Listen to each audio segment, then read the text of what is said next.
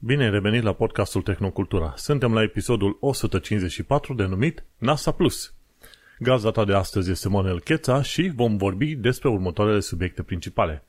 NASA are canal de streaming, plugin-uri de WordPress periculoase și înapoi la birou. Nu uita, ne găsești pe toate platformele posibile și imposibile, așa că nu uita să ne dai un like, un share și bineînțeles un review pozitiv, 5 stele de preferat, în așa fel încât să ajungă la cât mai mulți oameni acest podcast. Și dacă vrei, intri pe tehnocultura.com, era să zic monelcheța.com, celălalt site al meu, intri pe tehnocultura.com și poți să găsești și linkul de sondaj acolo în caz că ai nevoie să ne trimiți un mesaj foarte scurt. Și hai să intrăm în ce am mai făcut eu în ultima săptămână. Ce am mai făcut eu în ultima săptămână este să nu fac un asemenea intro cu AI. Chiar mă gândeam la un moment dat, zic, hai să mă pun să folosesc un AI din asta să-mi recunoască vocea și pe aia dau text și efectiv AI-ul respectiv să citească textul pentru mine. Cred că într-o zi o să fac treaba asta, să vedem dacă se prind oamenii, dacă este un, uh, un intro de la mine sau nu. Bineînțeles, deocamdată sunt sigur că oamenii își vor da seama când uh, e un mesaj venit de la AI sau nu, dar uh, chiar m-a distrat treaba asta.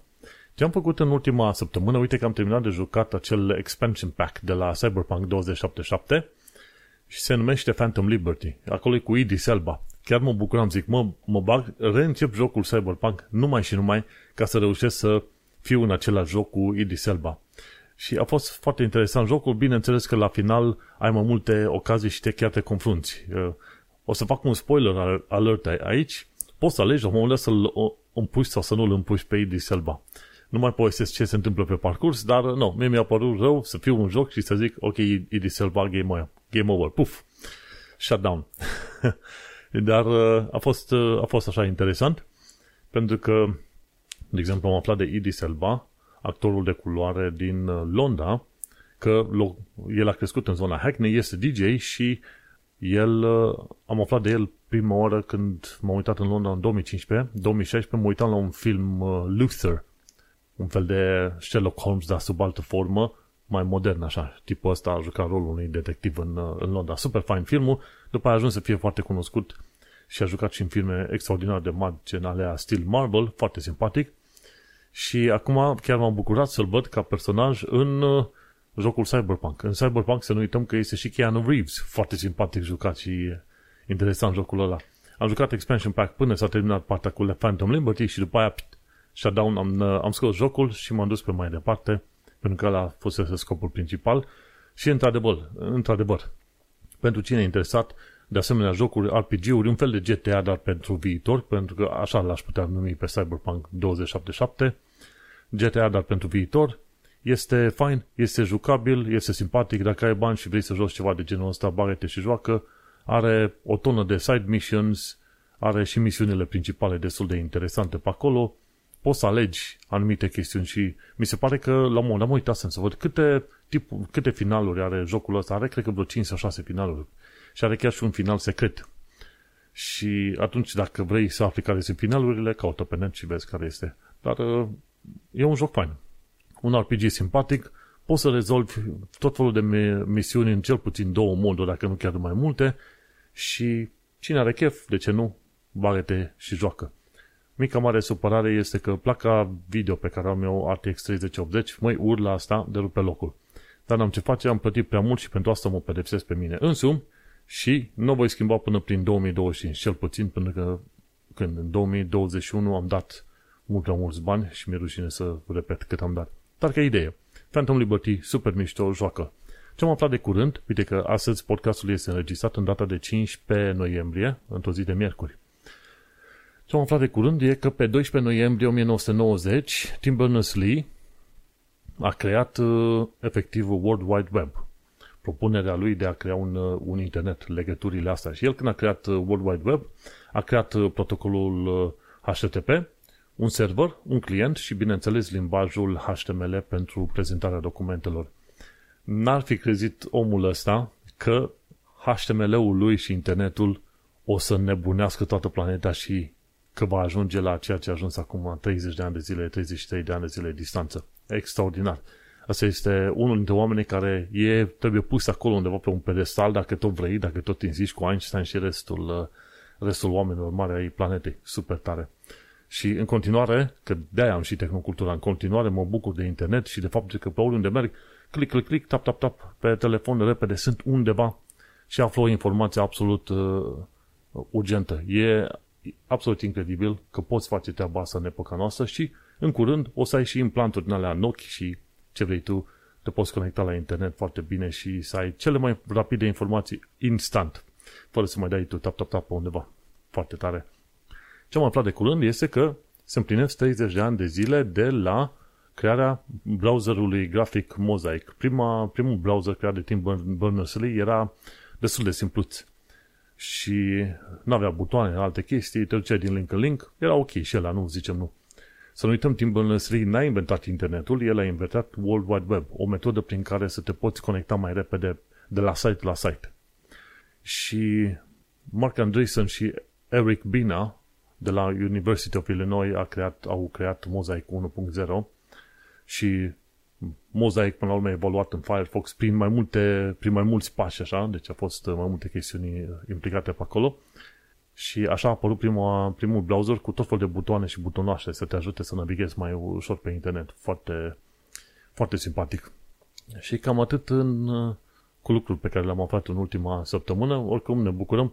Din când în când mai pun lucruri din asta vechi și teoretic irelevante, dar probabil o să sărbătorim destul de curând și, ce știu, 5 ani de zile de când a fost uh, lansat ChatGPT, 10 ani de zile, 20 de ani de zile, pentru că până la urmă AI-ul e, deja influențează foarte multe procese, foarte multe lucruri și acum este un mare boom de AI, deși în serviciul ăsta, pe partea asta de AI, s-a lucrat de cel puțin 10 ani de zile, la așa cu o fervoare de, de invidiat, ca să zicem așa. Dar pe următorii 10 ani de zile se vor stabili lucrurile și îți dai seama, acum îți mai vorbește cineva, uite, am site de internet, mă conectez la internet sau ceva, nimeni nu mai... Deocamdată internetul a devenit, pe, nu deocamdată, deja internetul a devenit o, un fel de chestiune de fundal.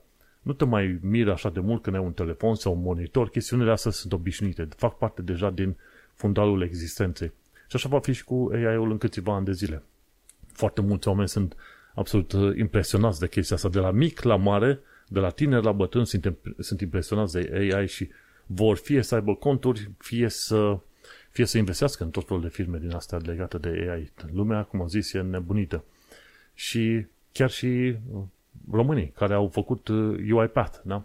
au, au și tot felul de chestiuni în care vor să folosească AI pentru acei software robots pe care i-au creat în sistemul ăsta RPA, Robotic Process Automation, ceva de genul ăsta și îți dai seama, toată lumea vrea să intre în meciul ăsta cu AI-ul pentru că este un val foarte mare și, bineînțeles, e absolut interesantă chestia asta. Dar, în câțiva ani de zile, toată chestia se va calma, AI-urile și asistenții ăștia de AI de orice formă vor face parte din, din background și cei care se nasc acum sau s-au născut acum câțiva ani de zile, ei se vor naște deja în epoca asta și pentru ei o să fie perfect natural.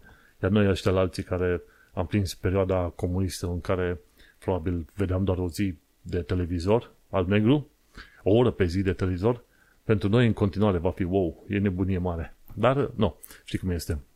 E interesant și e interesant că tehnocultura e aici să povestească despre lucrurile astea și, într-adevăr, să, să ne reținem că, efectiv, unul dintre lucrurile importante la tehnocultura este faptul că ne reținem curiozitatea asta de zi cu zi și încă ne bucurăm de o chestie simplă gen monitoare, plăci video, ce știu, SSD-uri, internet, tâmpenii din asta, știi? Și e bine că putem vorbi și pot vorbi despre lucrurile astea foarte interesante, care ar părea simple și de, ce știu, de formă, dar mă bucur. Fiecare chestie nouă care apare și aduce o, ne creează o viață mai bună, de ce nu? Să vorbim despre ea la Tehnocultura. Hai să intrăm în subiectele zilei. Sunt 8 subiecte marcilate și alte două subiecte mai scurte. Vedem cum le, cum le parcurgem. Începem cu subiectul mare, respectiv NASA are streaming on demand cu emisiuni pe NASA Plus. Și dacă vrei să vezi tot felul de emisiuni din asta de, făcute de către cei de la NASA, e, te duci pe plus.nasa.gov și ai acolo o tonă de subiecte, firme și tot felul de lucruri din astea. Site-ul ăsta e în picioare de ceva vreme, însă n-am știut de el. Știam doar de anumite subsite-uri cu imagini, cu filmulețe, dar aici ei ce fac?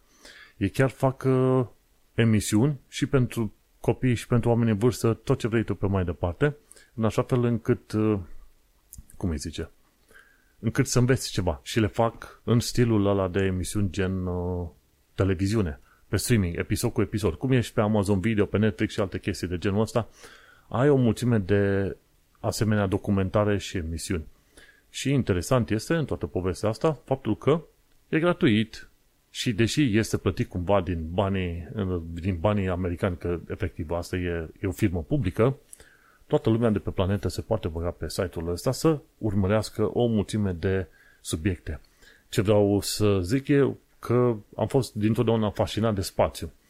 Pe parcursul, pe parcursul anilor, cum uh, am ajuns să lucrez și ca uh, front-end developer pe internet, să creez cod, să am acces la tehnologie și alte chestii, m-am cam îndepărtat de ideea asta de, de spațiu, dar cum îi rămâne, cum îmi rămâne așa în cap. Mintea, întotdeauna îmi place să mă mai întorc din când în când la un subiect din asta legat de spațiu și uite că am avut ocazia cu NASA Plus.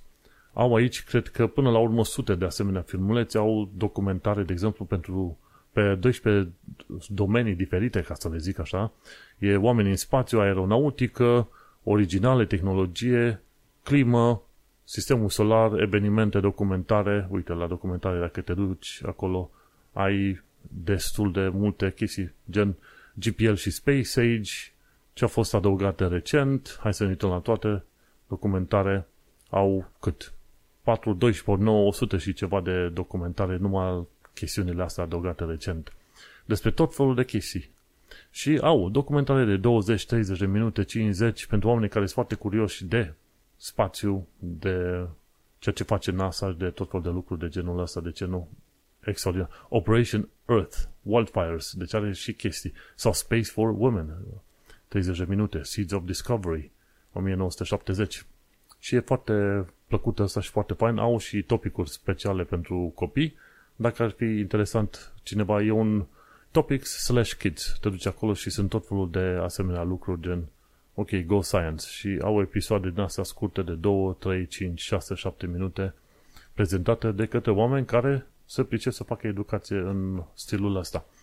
Și așa, cine este interesat, de ce nu, să intre pe plus.nasa.gov și sper că lumea găsește tot felul de documentare interesante. De-a lungul vieții am urmărit zeci de documentare din tot felul de domenii, am citit sute sau mii de articole legate de spațiu, am terminat și construcții aerospațiale la Universitatea Transilvania din uh, Brașov și chiar m-a interesat să învăț mai multe domenii. Am făcut prea puțin de rachete și mai mult despre, ce știu, modelare de aripi și cred că știința materialelor. Ne-am mâncat mai mult și desenul tehnic. Ne-am mâncat mai mult timp și viața decât uh, avioanele propriu-zise. Dar a fost simpatică.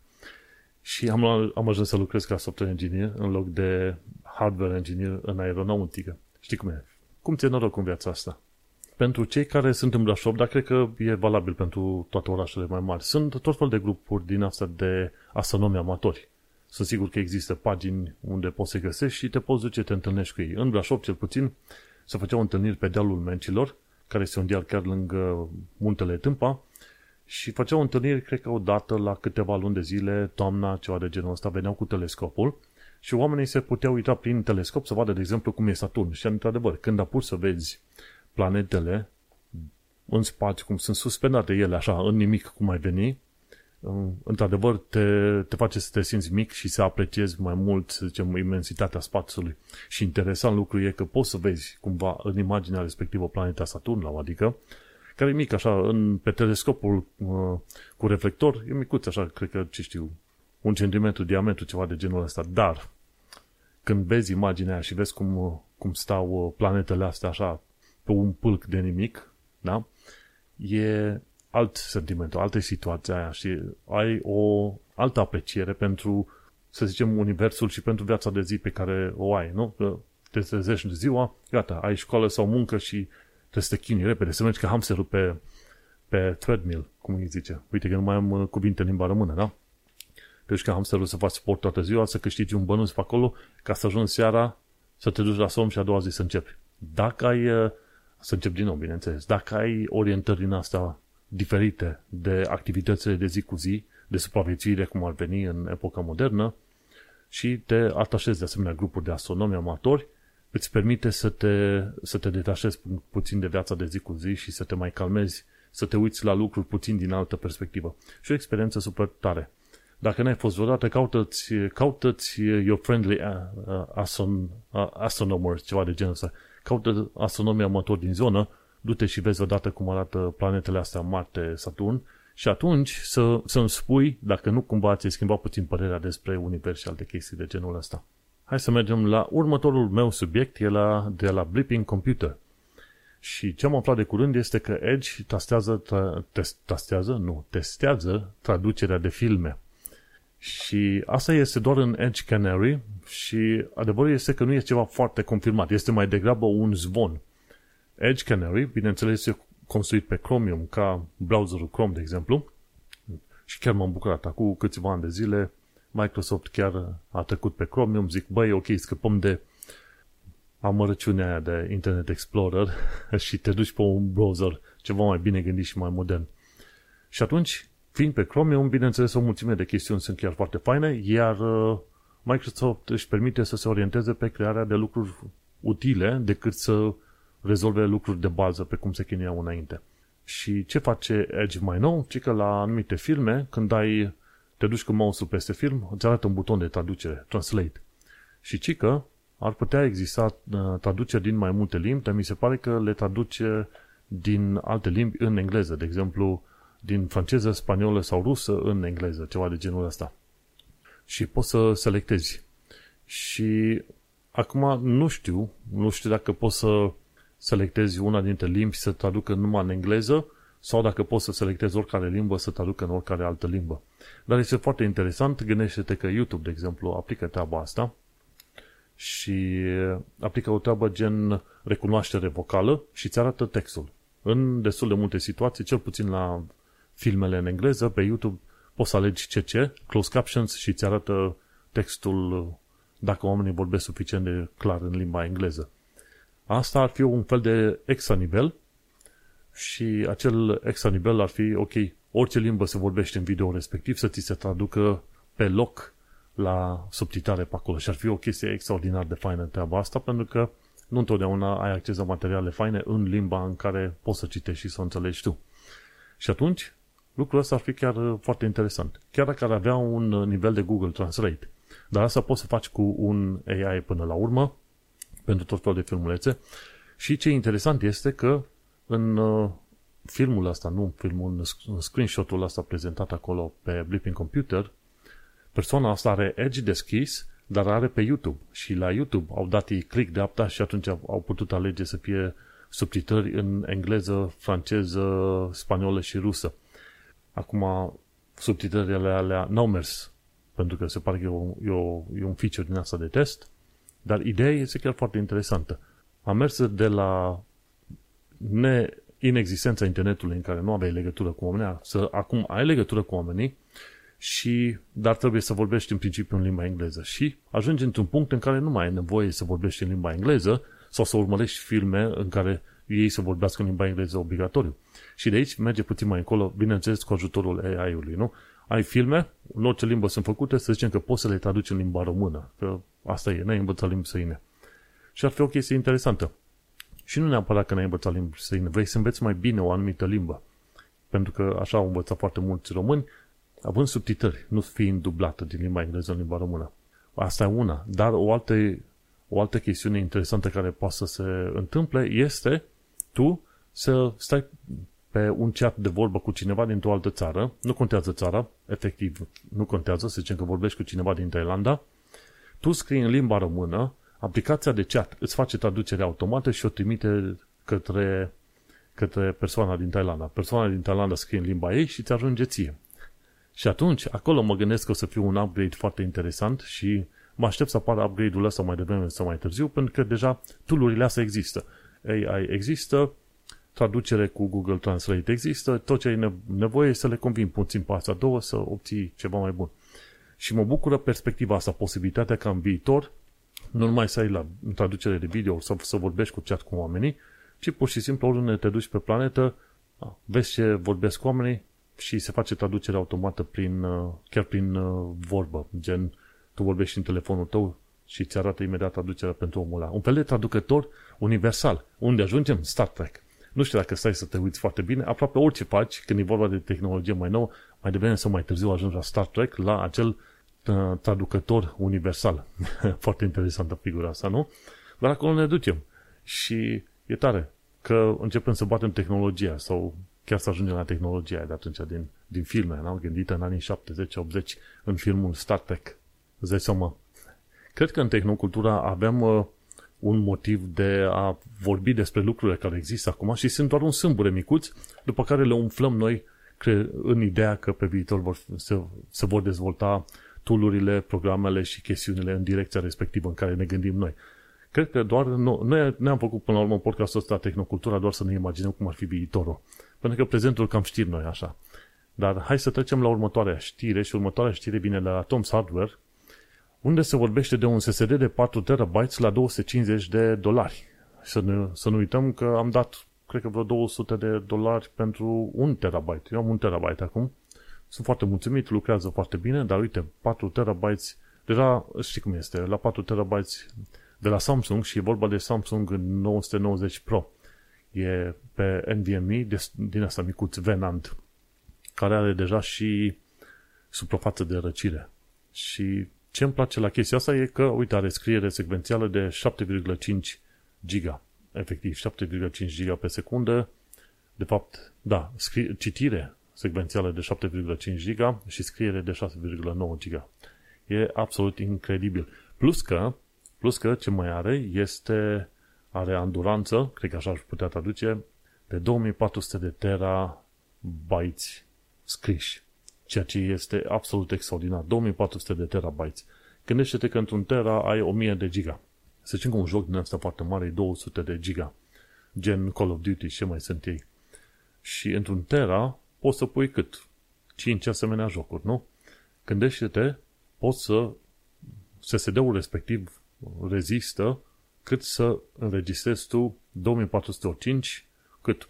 Cam de 5, de 10 12.000 de ori să faci instalare, reinstalări de joc din ăla. Bineînțeles, acum nu înseamnă că chiar va fi de 12.000 de ori, dar gândește-te, de 2400 de ori să încarci uh, SSD-ul și după aia să-l uh, rescrii. De fapt, 2400 de rescrieri de întreg SSD. E absolut incredibil. La faptul că, gândindu-mă la faptul că scrierea de dată pe SSD-ul ăsta al meu este chiar foarte mică, doar cât mai urc cât un filmuleț, cât un uh, fișier din când în când, din când în când însemnând o dată pe săptămână, mai instalez un joc la o, o dată la o lună, două, și la între 50 și 150 de giga, o să mă ducă mulți ani de zile. Și dacă ții ceva de 4 tera, cum e ăsta Samsung 990 Pro, atunci o să-ți ajungă, ce știu, pot să zicem că consum un terabyte written, scris pe an, ceva de genul ăsta, teoretic ți ajunge foarte mulți ani. Teoretic. Practic nu o să fie așa de mult, dar uh, se pare că din ceea ce dau ăștia cifrele pe aici, aș putea zice că un asemenea SSD ar trebui să te țină măcar vreo 5 ani de zile, cum era înainte cu hard, uh, hard discurile. Și la 4 TB trebuie să ai grijă să ai și cache, dar mi se pare că SSD-ul ăsta chiar are cache, pentru că ai nevoie să încarci repede tot felul de imagini și texturi pentru jocuri video. Și adevărul e că nu prea mai văd să ai nevoie să folosești SSD-uri de alea mari, pătrățoase sau hard discuri. Efectiv, până, până una alta, dacă să te uiți bine, nu mai ai nevoie. Îți iei două de 4 tera și atunci scrii date pe ele și te duci pe, te duci pe mai departe. Și uite, vezi, tehnologia a ajuns într-un punct în care ai SSD-uri extraordinar de rapide. Dacă este să te uiți bine, Starfield, de exemplu, pe care o să-l instalezi cândva într-un viitor îndepărtat, Starfield îți cere să ai SSD. Deja jocurile îți cer să treci de la hard discuri la SSD-uri, ca să se încarce mai repede și să poți lua mai repede, să zicem, tot felul de fișiere de pe disc. Disc cu ghilimele de ricoare, că mai ai disc, ai pages, blocks, ceva de genul ăsta. Și oricum, sfatul general la SSD-uri este să ai măcar vreo 10% liber întotdeauna, pentru ca controllerul SSD-ului să mute date dintr-o parte în alta ca să facă, să zicem, scrierea pe paginile în interiorul SSD-ului să fie uniformă, ceva de genul ăsta. Nu să fie o anumită zonă care are întotdeauna, întotdeauna electronic prinși într-un loc, respectiv să fie date salvate într-un anumit loc fizic de, de pe SSD și alte părți să nu fie folosite. Și atunci, din când în când, dacă lași măcar un 10% spațiu pe SSD-ul respectiv, controllerul de pe SSD mută puțin datele de acolo-acolo ca să se asigure că e, SSD-ul este folosit într-un mod uniform. Oricum, tare, 2400 de terabytes written e într-adevăr foarte mult. Unul dintre locurile unde vei vedea că SSD-ul este foarte bun e la pornirea Windows-ului. Cu un hard disk, Windows-ul îți pornește un cât un minut jumate sau două, ceva de genul ăsta. Cu un SSD îți pornește nici 10 secunde. 10 secunde. Nici n-ai timp să apeși pe buton să te pui pe scaun că deja a intrat Windows-ul. Și când, când am văzut prima oară treaba asta, m-am, m-am mirat. Zic, mă, ceva e, e o problemă. Eu cred că l-am pus pe hibernare sau ceva de genul ăsta. Nu. E dăzut în shutdown și după care, după ce am pus uh, SSD-ul și am dat drumul Windows-ului, repede, în efectiv sub 10 secunde s-a încărcat și știi cum este, nu te poți întoarce înapoi la era în care stăteai extraordinar de mult după ceva să se întâmple pe ecran sau când punea Windows-ul și acolo vezi prima și prima oară când uh, SSD-ul te, te ajută la viteza de încărcare de date. Hai să mergem la un alt uh, subiect, la următorul, și anume de la The Register, o chestie care mă, mă doare și pe mine și mă supără și pe mine foarte mult. Amazon cere angajaților să revină la birou. Și nu știam eu de unde vine atâta, să zicem, uh, forță în, în tot felul de firme ala, să oblige oamenii să vină măcar 3 zile la, pe săptămână la birou. Cel puțin la noi la muncă ne-a specificat că trebuie să venim 10 zile pe lună. Cam jumătate din program. Ceea ce este mai mult sau mai puțin rezonabil. N-am ce să zic acolo neapărat. De obicei mă duc oricum by default 3 zile pe, pe săptămână pentru că într-adevăr am vrut să cunosc oamenii în mod fizic, să mă ajute pentru că sunt nou angajat pe acolo și atunci chestia asta a lucrat în, într-un mod pozitiv pentru mine. Dar uh, cel mai fain era să nu fii obligat, ci să vii când ai tu nevoie să vii. Mai ales când este vorba de tot felul de joburi în care tu poți să faci munca într-un mod, să zicem, direct, așa, prin internet, prin calculator. Cum am putut să facem munca foarte bine pe perioada pandemiei și am lucrat foarte bine, am, am livrat proiecte, am avut și măriri de salariu, pe atunci deci totul s-a, s-a putut lucra, s-a putut face lucruri. Uite, brusc, după ce a trecut pandemia, neapărat să trebuie să vii la muncă și, într-adevăr, dacă n-ai zilele potrivite, așa cum zice și în articol, o să te afecteze la primirea bonusului, de exemplu, sau la promovare într-o poziție nouă. Amazon le cere angajaților să revină 3 zile din 5 și cine nu revine, nu respectă programul respectiv, este obligat, e, de fapt nu-și mai primește bonusul și nici nu mai are voie să crească în poziție. Iar o parte dintre oameni, ca să vină la birou, de fapt ei trebuie să se mute dintr-un oraș în altul ca să vină la birou respectiv și oamenii care nu vreau să facă treaba asta, li, s-au, li s-a pus pe tavă o ofertă de, de, de misie, cum ar veni. Și e mirare, e mirare mare, pentru că până la urmă trăim într-o epocă în care se poate lucra foarte bine de acasă. Dacă ai nevoie să vorbești cu cineva, vorbești pe Teams, Slack, Zoom, tot ce vrei tu pe acolo, se poate. Și, într-adevăr, ei spun, la firme spun că știi cum e, cum te împiedici în mod întâmplător cu colegii tăi pe acolo, vin idei și se crește colaborarea și alte treburi. Păi da, da, e valabil probabil doar în locuri unde ești mai creativ, unde, nu știu cum să zic așa, dar în foarte puține situații știu ca întâlnirile mele random, întâmplătoare la birou cu alți colegi să mă fi ajuns în, ajutat în tot fel de proiecte. Dacă am avut ceva de zis, am intrat repede pe Slack și am vorbit cu mă, pot să star repede într-o ședință video cu mine să discutăm pe problema asta sau aia altă. Și am mers și am făcut treaba asta. Deci avem tehnologia și avem deja ways of working, W-O-W, da, ways of working, deja destul de bine stabilite. Nu că ai avea neapărat nevoie să vii să vezi pe oameni face-to-face. În foarte multe situații, dar fiindcă nu e obligată toată lumea să vină la aceeași, de exemplu în echipa mea, nu toată lumea e obligată să vină la aceeași zi.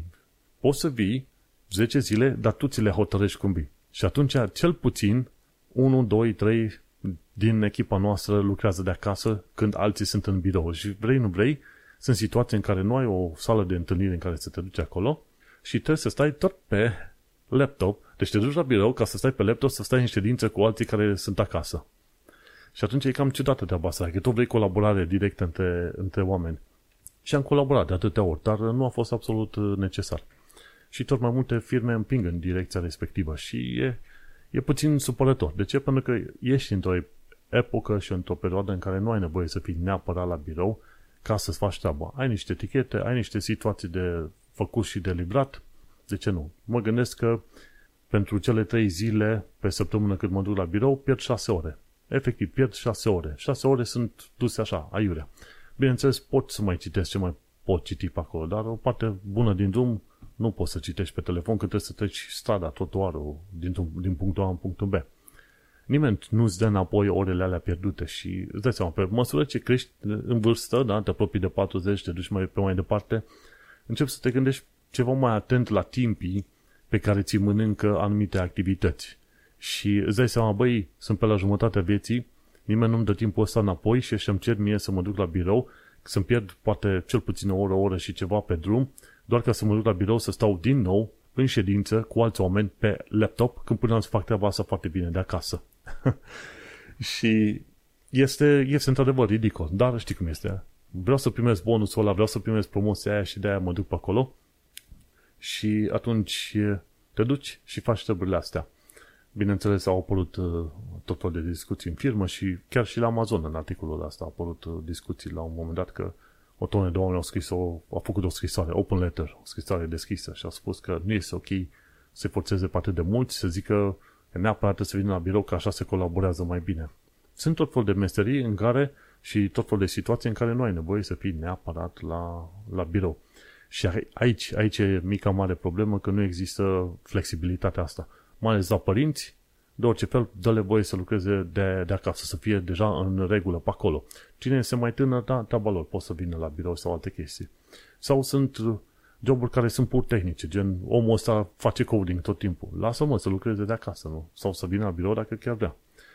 Și sunt atâtea situații. Vin oameni la birou, stau mai tot timpul la calculatorul lor, mai rar se vorbește unul cu altul. Sunt în meserii gen marketing, sales, unde HR, unde oamenii chiar mai vorbesc unii cu alții, dar în chestiuni pur tehnice, n-ai nevoie să vorbești așa de mult cu oamenii.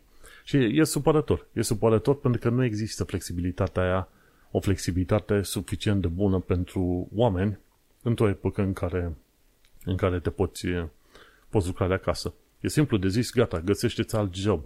Dar nu e chiar așa de ușor. De ce? Pentru că îți schimbi jobul ăsta după un an de zile la o anumită firmă, după aia te duci și acolo, schimbi alte reguli, iarăși îți schimbi jobul. Dacă schimbi prea des, la un moment dat nu te mai angajează nici cucu. Și atunci important este în toată afacerea asta e să reușești să găsești un job în care ți se spune, băi, poți să lucrezi acasă mai tot timpul. Și cam asta e. Probabil asta e una dintre cerințele mari. Cel puțin pe Londra, cam asta e una dintre cerințele mari. Dacă nu li se permite oamenilor să lucreze de acasă, oamenii deja se duc la, la, alt, la alt job. Și cam asta vreau să zic. să revină la birou și unii oameni sunt obligați să meargă, să se mute dintr-un oraș în altul. E trist. Lumea cumva în perioada pandemiei chiar credea că o să se, o să se creeze un nou sistem de lucru, un nou val, alte chestii. Nu. După ce a trecut pandemia, managerii au insistat că lumea trebuie să vină neapărat la birou ca să, ca să ce? de aia invită ca să am eu ce vorbi în podcastul ăsta, să mă supăr și eu puțin pe, pe lume în zona asta. La următorul subiect, hai să discutăm despre tot felul de plugin-uri din asta de WordPress. De la Blipping Computer aflu că pluginul VP Fastest Cache are vulnerabilități de securitate. Și acum este vorba de vulnerabilități relativ simpluțe, ci că este vorba de SQL injection, ci că este destul de ușor la un moment dat să modifici cookie-ul în browserul tău, în așa fel încât VP Fastest Cache crede că tu ești administrator și pe aia începi să faci tot felul de chestiuni, să trimiți comenzi prin, uh, prin internet. Și am văzut uh, o chestie foarte interesantă. Și în România sunt o tonă de blogger care la un moment dat descoperă blogging-ul și trec pe blogul lor personal downloadează WordPress care este gratuit și le instalează pe serverul lor pe un server shared și totul bun. Unul dintre primele lucruri pe care îl fac acei blogger, deși au doar 2-3 cititori pe zi maxim, este să instaleze plugin-ul din asta de, de cache. Pentru că știu, știu ei că cache-ul este foarte bun la, ce știu, citirea de pagini și că îți generează acele fișiere HTML sau imagine sunt salvate într-un loc anume și este mai ușor ca unii să-ți citească blogul. Dar uh, în cazul în care ai, nu ai mai puțin de o mie de ascultători, stau să mă gândesc așa, care ar fi un număr potrivit? Cred că dacă ai avea cel puțin o mie de ascultători pe zi, poate ar merita să spui ceva, o, o chestiune de cash. Dar să nu uităm, până la urmă, WordPress-ul e creat în PHP, depinde de serverul pe care ești ca să reușești să uh, furnizezi acele, acele pagini. Asta e să te gândești foarte bine. Sunt 18.400 de secunde în zi, 1000 de cititori, să zicem, pe zi. Asta ar însemna un cititor cât? La 18 secunde? La 30 de secunde? Deci 2 cititori pe minut? Nici atunci nu ar merita. Doar probabil dacă avea 10.000 de cititori pe zi, să te gândești că vrei să implementezi ceva de cache. Dar, până la urmă, ca să-ți dai seama cât, cât cititori ar suporta website-ul tău, du-te pe website și începe să dai, dai refresh de multe ori până când vezi că pică.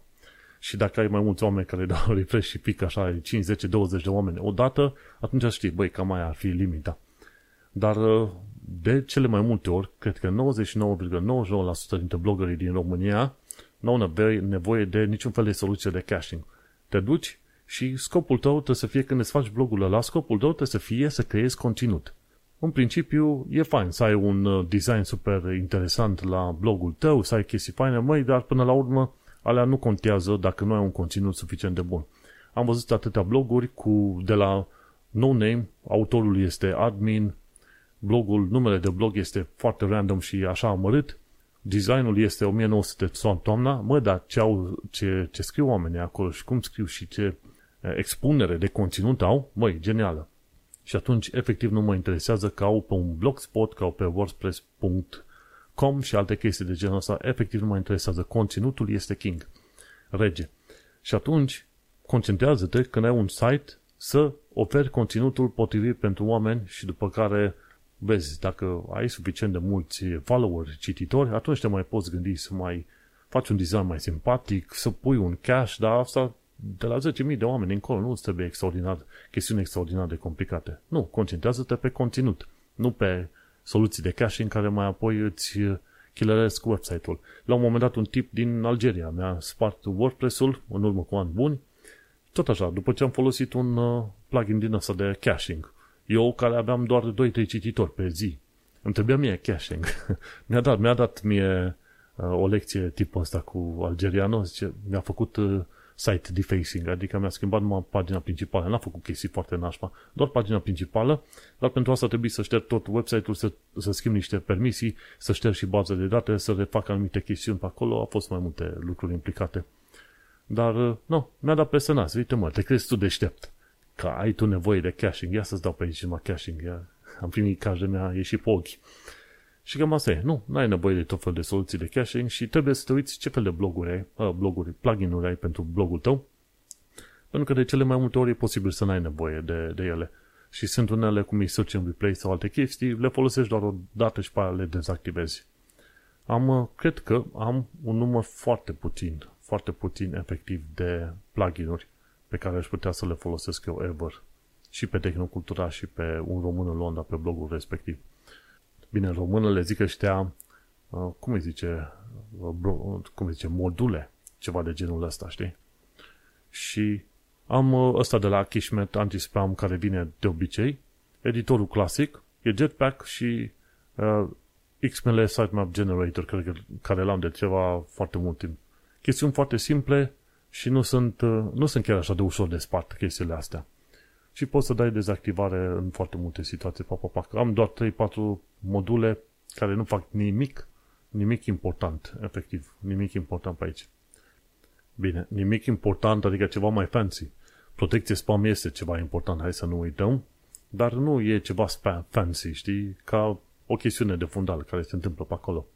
Hai să mergem mai departe, tot chestiuni legate de securitate de la Zone Security, Microsoft Patch Tuesday. Uh, trebuie să faci update cât mai repede. Mi se pare că Microsoft are cumva, cum îi zice, la fiecare a doua marți din lună, Microsoft face un uh, security update, un security patch.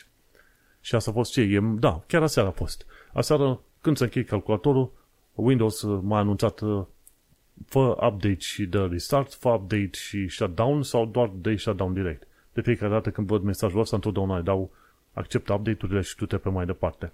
Pentru că sunt deja o serie de probleme și mi se pare că a reușit să rezolve, deci în uh, cel mai nou update au rezolvat vreo 50 de probleme de securitate. Asta nu înseamnă că Windows e în sinea sa plin de probleme, ci înseamnă că e foarte folosit și la milioanele de linii de cod, la sutele de aplicații, la sutele de servicii și procese care rulează, este o suprafață de atac extraordinar de mare. Da? Cu, cât, cu cât ai o țară mai mare și mai complexă, cu atât este mai ușor cineva pe undeva să reușească să te invadeze. Și așa e și Windows-ul, da? da? Și atunci este cam greu, cam greu de lucrat și de uh, să te ții întotdeauna protejat. De-aia e nevoie de Windows să se emită acele security updates și tu să le accepti. O parte dintre ele sunt folosite, mi se pare că sunt zero day. Deci au fost descoperite in the wild, ca să zic așa. Și e una care are un scor cât? 8 8,8 sau 8,2, ceva de genul ăsta, care e un scor chiar foarte mare, dacă te uiți la... E CVE 2023 36025 și găsești, e msrc.microsoft.com și acolo găsești detalii despre tot fel de vulnerabilități. E Customer Guidance, Security Update Guide, Vulnerabilities, CVE, bla bla. Și acolo îți explică uh, unde este vectorul de atac și care sunt uh, cauzele și problemele și așa mai departe. Nu are rost să intrăm în prea multe detalii. Important este că ceea ce trebuie să faci când vezi, când vrei să dai shutdown la calculator, uită-te la mesajul respectiv și atunci uh, dă uh, install updates obligatoriu pentru că sunt update-uri de securitate și măcar alea trebuie instalate cât mai uh, repede. O chestie interesantă, atunci când dai shutdown sau update, shutdown și update sau restart și update, se întâmplă o chestie foarte, foarte interesantă. Dacă dai restart și update, își va face un restart și după care va face acel update. Dacă dai un shutdown, prima oară va face un restart, după aia va face un update și după aia va face shutdown. Inter- chestia interesantă este că acel shutdown este un fel de hibernare. Eu până de curând nu știam treaba asta. La Windows când dai shutdown, la Windows 11, da? Dai shutdown e un fel de hibernare. Și atunci nu, nu sunt uh, se salvează starea calculatorului în modul în care era atunci când ai închis calculatorul. Și atunci anumite procese nu sunt cu totul și cu totul curățate, anumite date nu sunt uh, aruncate din memorie așa cum ar trebui. Nu, nu zic de RAM, ci de pe disk. Și dacă faci întotdeauna un update sau ai nevoie ca Windows-ul să restarteze sau să repornească în mod normal, în principiu ar fi bine să dea un restart. Și de cele mai multe ori cam asta se face, instalezi un program, ți se cere întotdeauna să dea un restart. Da? Shutdown-ul în sine este un fel de variantă, ok, hibernează calculatorul. Înainte avea o opțiune specifică și e hibernate now. Acum îți face chestia asta by default. Și asta ca să știi, dacă la un moment dat vezi că calculatorul nu îți merge cum ai vrea tu să meargă, de un restart. Și chestia asta o să ajute. Oricum îi dau în fiecare zi shutdown și dau restart-uri, dau restart doar din când în când, când chiar am nevoie. De obicei după instalarea unei unui plugin din asta sau nu neapărat plugin, ci când uh, instalez uh, de la Nvidia drivere noi. Cam asta fac pe acolo. Și sunt, sunt tot fel de CVE-uri din asta vulnerabilități rezolvate. Inter, interesant de știut, Microsoft la a fiecare a doua marți din lună are Microsoft Patch Tuesday și atunci uh, se instalează update-urile de securitate și nu trebuie să le uiți. Un lucru pe care nu trebuie să-l uiți este bineînțeles, securitatea firmei. Și ce am aflat de curând de la ZDNet e că Amazon lansează Astro pentru Business. Astro e acel roboțel micuț care a fost uh, în știri acum o perioadă bună, roboțel micuț cu roți mari și cu monitor și cu camere, care se plimbă în casa ta și îți dă tot fel de informații mai mult sau mai puțin utile. Și acum acest uh, roboțel este lansat pentru business și costă destul de mult și pare foarte simpatic am înțeles că e vreo 2500 de dolari, dacă să să mă gândesc, și îți poate acoperi o, anumit, o zonă de vreo 500 de metri pătrați. Nu e extraordinar de mare. Ei spun acolo 5000 de square feet și aia se traduce cam în 5500 de metri pătrați. Nu mult, nu puțin, dar e important că pe oameni, dacă vor să aibă așa ceva, o să coste 2500 de dolari, parcă cel puțin, uite așa, 2350 și ai, după aia ai nevoie să plătești și un abonament de 60 de dolari pe lună sau dacă nu, mai plătești încă 1000 de dolari pe lună ca să faci tot fel de chestii din astea, un fel de virtual security guard, guard, guard, o gardă virtuală de securitate. Și interesant asta, că ziceau, măi, La, e mai mult pentru firmele mai mici, pentru depozitele mai mici, nu neapărat pentru, pentru depozite gen Amazon, dar uh, roboțelul ăsta se poate duce și face investigații la program și să descopere dacă ceva e în neregulă. Și acum, interesantă chestie că zicea cineva, un, uh, un client, mă, am cuptoare în firma mea mică și trebuie să mă asigur că la un moment dat am închis cuptoarele cum trebuie. Și atunci e fain, se conectează la roboțel, roboțelul se duce și filmează și afișează informația respectivă, să știe, băi, uite, pe cameră am văzut că am închis tot ce trebuia închis pe acolo. Și e foarte interesant, uite, roboței de toate felurile și naturile vor, uh, vor face tot mai mult parte din viața noastră. Și New York Police, poliția din New York, mi se pare că pe anumite zone și la anumite stații vor pune niște roboți în asta de patrulă. Și zicea, nu violentați roboții. Ceva de genul ăsta. Și roboții au început să apară în tot, în tot mai multe locuri, și în Singapore și în alte părți, în care sunt trimiși mai mult ca un fel de camere plimbărețe, ceva de genul ăsta. Și uite-te că Amazon de la vânzări de cărți a ajuns la vânzări de orice, a ajuns la creare și vânzare de roboți pe, pe tot felul de, de chestiuni robotizate. Oricum, ei nu sunt, nu sunt afoni în treburile astea cu roboții, pentru că în tot felul de depozite ei au acei roboți platformă care se duc și îți aduc ție tot felul de produse de la sertare. Da, și atunci Amazon cam are ceva idei legate de chestiuni robotizate și de automatizări, fă, fără, nicio, fără nicio îndoială, ca să zicem așa. Și foarte interesant să fie sănătoși. Vedem cum este și cum se folosesc asemenea roboții prin uh, locurile oamenilor. Hai să mergem la o altă știre de la The Verge. Ce am aflat de curând este că Tesla are un Cyber Squad. Foarte ciudat, efectiv eu n-am știut că până la urmă în loc de, pe lângă Cybertruck, Tesla au creat și un Cyber Squad pentru adulți, un fel de ATB din ăla, dar cu baterie și care arată interesant, futuristic, stil cyberpunk. Și am, nici nu știam că de fapt e un Cyber Squad și pentru copii. Și la un moment dat a fost scos pentru că nu, nu oferea, nu avea măsurile de siguranță așa cum trebuia să fie, cum erau specificate în lege. Și așa am aflat că e un Cyber Squad pentru copii care și ăsta costă foarte mult. Cred că e vreo 1900 de dolari. Da, 1900 de dolari. Și e pentru copii între vârstele 9-12 ani de zile, bineînțeles cu baterie. Și uite ce interesant e că ăștia de la Tesla sunt șmecheri.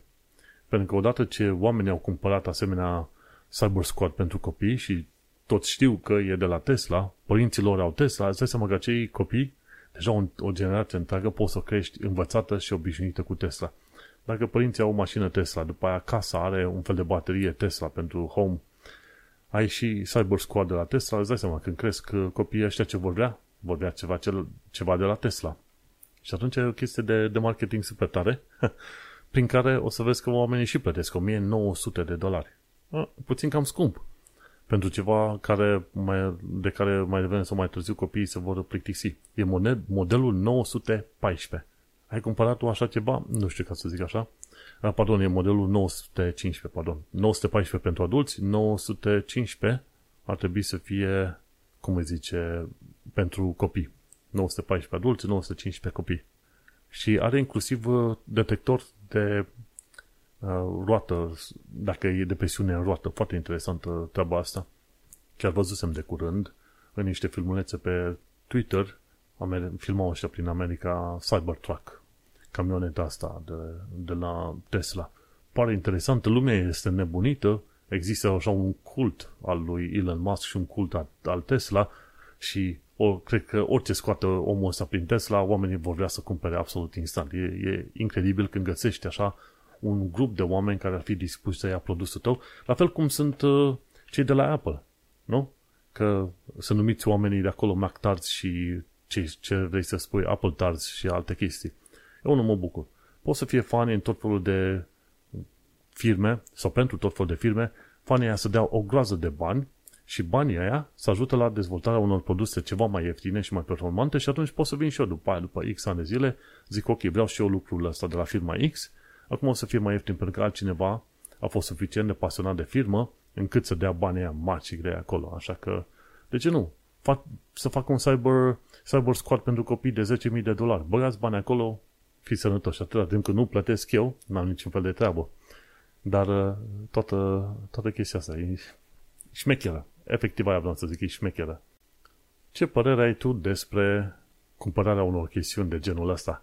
Să fii all-in pe o companie, gen all-in Amazon, all-in Apple, all-in Google, all-in Tesla. Mie mi se pare că e o tehnică destul de periculoasă. Da? Am, vorbit, am vorbit și la un moment dat de un om care avea totul era pe Amazon, a venit un angajat de la Amazon, a adus un produs, angajatul ăla a înțeles niște mesaje greșite de la om, a crezut că e rasist omul și apoi Amazon a închis contul omului și om, de bine ce a închis contul omului, omul nu mai putea intra în casă. Și cât de departe te duci cu integrarea tuturor firmelor de genul ăsta în viața ta? Ei bine, n-ar trebui să te duci prea departe, e bine să ai câte ceva de la o anumită firmă la o altă firmă la o altă firmă, în așa fel încât atunci când o anumită firmă îți închide contul pentru motive random, tu să ai un uh, backup, să te poți folosi, să poți intra în casă, să poți plăti, ce știu, factura, apa caldă, alte chestii de genul ăsta, știi? Trebuie să te gândești foarte bine la ce consei și ce ai în jurul tău la nivel de, ce știu, integrare și efectiv subiecte, obiecte.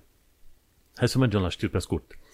De la Computer World aflăm că Winget GUI e un tool fain de instalat uh, programe. Ci că te poți duce să folosești uh, CLI. Un terminal te pui și scrie pe de comenzi pentru instalare de programe. Dar, ce de la Computer World zic, de ce ne folosi Winget GUI? Interfața grafică pentru Winget și îți instalezi tot felul de programe chiar foarte ușor. Dacă lucrezi în tech support și ai nevoie să instalezi programe des, cel puțin legate de asta de Windows, de ce nu, îți uh, poți folosi Windows, Winget GUI și atunci acolo îți faci tot felul de treburi. Mă gândesc că toți oamenii care lucrează în uh, domeniul ăsta de tech support și se duc pe la oameni acasă să le instaleze Windows și alte chestii, ei deja au un toolset pregătit. În 2010 făceam treaba asta, instalam Windows, făceam tot felul de setări, pun, uh, instalam programe, făceam rețele de internet la oameni pe acasă și atunci, bineînțeles că aveam o tonă de CD-uri cu programe obișnuite pe care trebuia să le instalez pe aici, pe acolo. Și îți dai seama, dacă cineva face text support și ascultă podcastul ăsta, în mod sigur are deja și Winget și tot felul de alte programe, programe și programele din astea. Și mă gândesc că în România ar mai fi încă suficient de mulți oameni care ar avea nevoie de instalare de, ce știu, Windows, de setare de rețea locală și alte chestii de genul ăsta. Bun, și ultima știre pe astăzi de la Science-Based Medicine, ci că s-a făcut primul transplant de ochi. Și m-am sărit repede, zic, hai să vedem ce zice acolo. Eram foarte curios și, într-adevăr, vederea și mobilitatea ochiului nu au fost resabilite. Repet, nu au fost. Ziceam, ok, au făcut ăștia minunea minune. Până la urmă, e vorba de un om care a avut un accident. Mi se pare că i-a fost ars o parte din corp și a primit donație de la o persoană care a murit Uh, piele, o parte din față, chestii de genul ăsta și, un, și ochi, și ochiul de la persoana care a decedat. Și îți dai seama, orice om care primește transplant e pe imunosupresoare, pentru că efectiv corpul tău percepe pielea și organele străine ca fiind ceva străin și atunci corpul tău încearcă să le atace și atunci când primești medicamente imuno, imunosupresoare, corpul tău se calmează și nu atacă acele organe străine.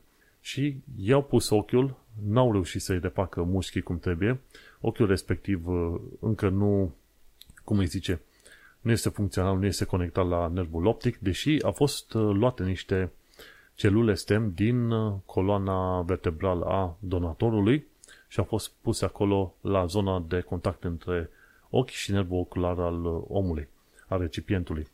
În schimb, ochiul primește, prin vase de sânge, primește alimentare și se pare că ochiul este fun- de tehnic funcțional, deși nu foarte funcțional pe acolo, nu poate să fie mișcat și nu primește, nu are o vedere, dar măcar are un ochi acolo. Și gândește-te, mai așteaptă 50 de ani de zile și o să vezi că tot felul de operații din astea, nu numai că vor fi relativ ușor de făcut, nu vor fi foarte scumpe și vor fi cu efectiv organele proprii. Pentru că vor reuși la un moment dat să folosească celule STEM în așa fel încât să-ți recreeze piele, organe personale, ce vrei tu pe acolo, inimă, plămâni, ochi și alte chestii de genul ăsta, o parte din, o, măcar o parte din organele astea vor putea fi recreate folosindu-se de celulele tale. Și așa, da, dă vreo 50 de ani de zile și ajungem, ajungem într-o epocă foarte interesantă pe acolo. Ce ar însemna, de exemplu, să, odată la câțiva ani de zile, să te poți duce să-ți schimbi inima. Inima între, între timp, ei uh, cresc inima ta într-un bioreactor și gata, după ce, uh, după ce este folosită și testată inima aia timp de câțiva ani de zile, te duci și îți schimbă inima, da? La 90 de ani de zile ajungi să ai o inimă ca și cum ai fi de 30 de ani de zile, eh? Ce zici, situație de genul ăsta. Teoretic, dacă merge tehnologia în direcția bună și potrivită, chiar poți să faci ca oamenii la un moment dat să trăiască și 150 de ani de zile. Îi schimb câte un organ pe aici pe acolo, tot felul de chestii și te duci pe mai departe. Fabulez și eu, nu o să ajung în perioada respectivă, dar asta e. Bun, și aici termin și eu cu fabulațiile mele. Am uh, vorbit despre tot felul de lucruri. Noi ne mai auzim pe data viitoare. Asta a fost episodul 154 și nu uita NASA Plus. NASA Plus e un canal super, super uh, mega tare. Du-te, intră și spunem ce părere ai de, despre acel uh, canal de streaming de la NASA. Au și aplicații de mobil, ca să nu uit. Până un alta, noi ne mai auzim pe data viitoare. Succes!